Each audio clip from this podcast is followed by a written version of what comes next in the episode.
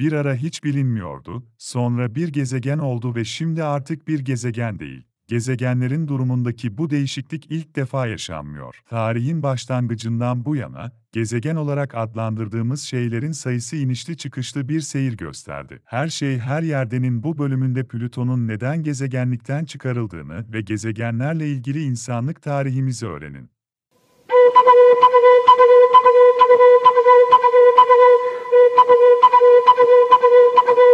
İnsanlar gece gökyüzüne bakıp parıldayan ışıkları ilk defa gördüklerinde, bazı ışıkların farklı olduğunu fark ettiler. Düzenli bir şekilde hareket ediyorlardı ve zaman içinde gökyüzündeki hareketlerini izleyebiliyorlardı. Bu hareketli ışıklar sonunda gezegenler olarak adlandırıldı. Gezegen kelimesi Yunanistan'dan geliyor ve Greko-Roman astronomi sisteminde 7 gezegen bulunuyordu. Bunlar Merkür, Venüs, Mars, Jüpiter, Satürn, Güneş ve Ay şeklindeydi. Güneş ve Ay'ın diğer gezegenlerden farklı olduğu belliydi ve eski insanlar bunun farkındaydı. Diğer gezegenler hareket eden yıldızlardı ama Güneş ve Ay farklıydı. Bunlara bazen 7 gezegen veya 5 gezegen artı Güneş ve Ay deniyordu. Platon, Güneş, Ay ve gezegenler olarak adlandırılan diğer 5 yıldızdan söz ederken, Batlamyus, Güneş, Ay ve 5 gezegenden bahsetmiştir. Tüm bunların altında yatan varsayım, dünyanın evrenin merkezi olduğudur. Kozmosun bu 5 veya 7 gezegenli görünümü, Güneş'i Güneş sisteminin merkezi olarak kuran Kopernik devrimine kadar devam etti. Güneş sistemi algısındaki bu değişim, Güneş ve Ay'ın gezegen olmadığını ama dünyanın gezegen olduğunu fark etti. Bu durum, tanımınıza bağlı olarak 5 ya da 7 olan gezegen sayısını 6 olarak değiştirdi. Bu 6 gezegen, teleskoplar Güneş sisteminde daha uzakları görebileceğimiz kadar güçlü hale gelene kadar yaklaşık 280 yıl boyunca varlığını sürdürdü. 1781 yılında gökbilimci William Herschel, Boğa takım yıldızında gözlemler yaparken bir kuyruklu yıldız bulduğunu düşündü. Başka bir gezegen bulduğu hiç aklına gelmedi, çünkü gezegenler çok eski zamanlardan beri biliniyordu. O ve diğer birkaç gökbilimci, hareketleri ve kuyruklu yıldız gibi bir kuyruk göstermemesi nedeniyle bunun bir gezegen olması gerektiği sonucuna vardılar. Satürn'ün babası olan yeni gezegene Uranüs adını verdiler. Bu da gezegen sayısını 7'ye çıkardı. Neptün 1848 yılında, Uranüs'ün yörüngesindeki sapmalar daha uzakta başka bir gezegen olabileceğini gösterdiğinde keşfedildi. Uranüs'ün aksine, Neptün'ün keşfi için birkaç kişinin onu araması gerekti. Keşif, Uranüs'ün yörünge verilerinden onun konumunu belirleyen birkaç kişiye adanmıştır. Fransa'dan Urbain Le Verrier, İngiltere'den John Couch Adams ve Almanya'dan Johann Gottfried Galle bu keşifle anılmaktadır. Muhtemelen Neptün'ün keşfiyle 8 gezegen oluşturduğunu düşünüyorsunuz ama durum böyle değil. Çünkü 1801'de Giuseppe Piazzi, Mars ve Jüpiter'in yörüngesi arasında Ceres adını verdiği yeni bir gezegen keşfetti. Bu 8 numaralı gezegendi. Daha sonra 1802'de Heinrich Olbers tarafından Ceres'in yörüngesinde Pallas adı verilen başka bir gezegen daha bulundu. Böylece 9 gezegen oldu. 1804 Tekal Hartung tarafından aynı yörüngede Huno adında başka bir gezegen daha bulundu ve bu sayı 10'a çıktı. Daha sonra 1807'de yine Heinrich Olbers tarafından aynı yörüngede bulunan Vesta adında başka bir gezegen daha bulundu ve sayı 11'e çıktı. 1851 yılına gelindiğinde artık 20'den fazla gezegen vardı ve Ceres ile aynı yörüngede hep daha fazla gezegen keşfediyorlardı. Sonunda Ceres'in yörüngesindeki tüm gezegenleri asteroid olarak yeniden sınıflandırdılar. Bu gezegenlerin hepsi diğer gezegenler gibi değildi. Çok daha küçüktüler ve hepsi aynı yörüngedeydi. Hiçbiri yörüngelerini temizleyecek kadar büyük değildi, bu yüzden sınıfları düşürüldü. Gezegenlerin sayısı 8'e düşmüştü.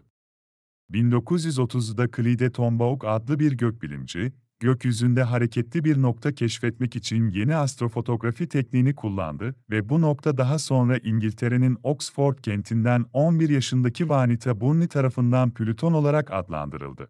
Plüton'un keşfinden hemen sonra, bunun gezegen olarak adlandırılması gerekip gerekmediği konusunda tartışmalar yaşandı. Plüton biraz farklıydı. Tıpkı 19. yüzyılda Ceres'in etrafında dönen tartışmalar gibi, Plüton'un etrafında da hemen tartışmalar yaşandı. Plüton diğer gezegenlerden çok daha küçüktür. Güneş'ten sonra Güneş sistemindeki en büyük 8 şey diğer gezegenlerdir. Plüton, diğer gezegenlerin yörüngesinde dönen diğer 7 uydudan daha küçüktür. Plüton'un gerçekten garip bir yörüngesi vardır. Diğer gezegenlerin çoğu neredeyse dairesel yörüngelere sahipken Plüton oldukça eliptiktir. Ayrıca başka hiçbir gezegende görülmeyen şekilde Neptün'ün yörüngesiyle kesişir. Ama asteroitlerin aksine, o zamanlar Plüton gibi bildikleri başka bir cisim yoktu. Böylece Plüton gezegenler listesine eklendi. Elbette biraz farklıydı ama kulübün bir üyesi olmasına izin verilmişti. Resmi olarak 9 gezegen vardı. Sonra bir şey oldu. Kuiper kuşağı olarak bilinen bir bölgede Plüton'un ötesinde başka cisimler olduğu teorisi ortaya atıldı. Aslında Plüton'un ötesinde binlerce cisim olabileceği tahmin ediliyordu. 19. yüzyıldaki asteroid kuşağı keşifleri gibi 2000'li yılların başında Plüton'un ötesinde bir keşif furyası gördük. Liste hızla büyümeye başladı. Bunlar Quaoar, Sedna, Orcus, Gong Gong, Haumea ve Makemake'ydi. Özellikle bir keşif vardı ki her şeyi alt üst etti. Eris. Eris'in Plüton'dan daha büyük bir kütlesi vardı. Eğer Plüton bir gezegen olduysa, o zaman Eris'in de bir gezegen olması gerekirdi. Plüton'u gezegen olarak kabul edip Eris'i kabul etmemek oldukça zordu. Öylece 10 gezegen olacaktı. Hatta Plüton'un yörüngesinin ötesinde bulunan diğer tüm cisimler, Plüton'un diğer gezegenlere benzemesinden daha çok Plüton'a benziyordu. Bu tıpkı Ceres ve diğer asteroitler gibiydi. Plüton'un bir gezegen olduğu konusundaki en son tartışmalara neden olan şey buydu. Uluslararası Astronomi Birliği, 2005 yılında bir gezegeni 3 kritere göre tanımlamak için oy kullandı. 1. Güneş etrafında yörüngede olması, 2. kendi yerçekiminin katı cisim kuvvetlerinin üstesinden gelmesi için yeterli kütleye sahip olması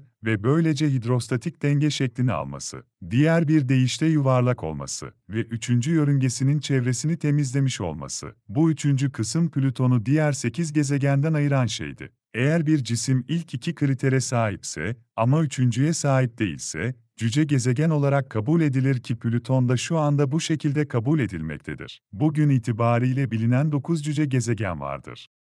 Gezegenler üzerine yapılan tartışmalar, çoğu insan için Güneş'in etrafında gerçekten ne kadar çok şeyin döndüğü gerçeğini gizlemiştir. Cüce gezegenin bir altına inersek, Güneş'in yörüngesinde dönen hemen hemen her kaya parçasını içeren küçük gezegenler alemine gireriz ve 2019 itibariyle Güneş sisteminde listelenmiş 794.832 adet cisim bulunmaktadır. Yani artık 9 gezegene sahip olmak imkansız. Plüton bir gezegen olarak kabul edilecek olsa bile, o zaman Eris'in de bir gezegen olarak kabul edilmesi gerekecektir. Ve eğer bu ikisine izin verirsek, o zaman bir sürü başka cisme kapı açmak zorunda kalırız ki bu da zaman içinde kesinlikle artacak ve büyük olasılıkla çok büyük bir sayıya ulaşacaktır. Bu nedenle, Plüton'un bir gezegen olmaktan çıkmasına üzülmek yerine, cüce gezegenlerin kralı olarak yeni statüsünü kutlayabiliriz.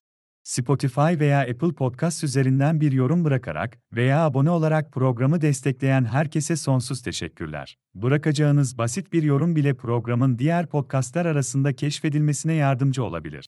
Lütfen abone olun ve merakınızı yitirmeyin.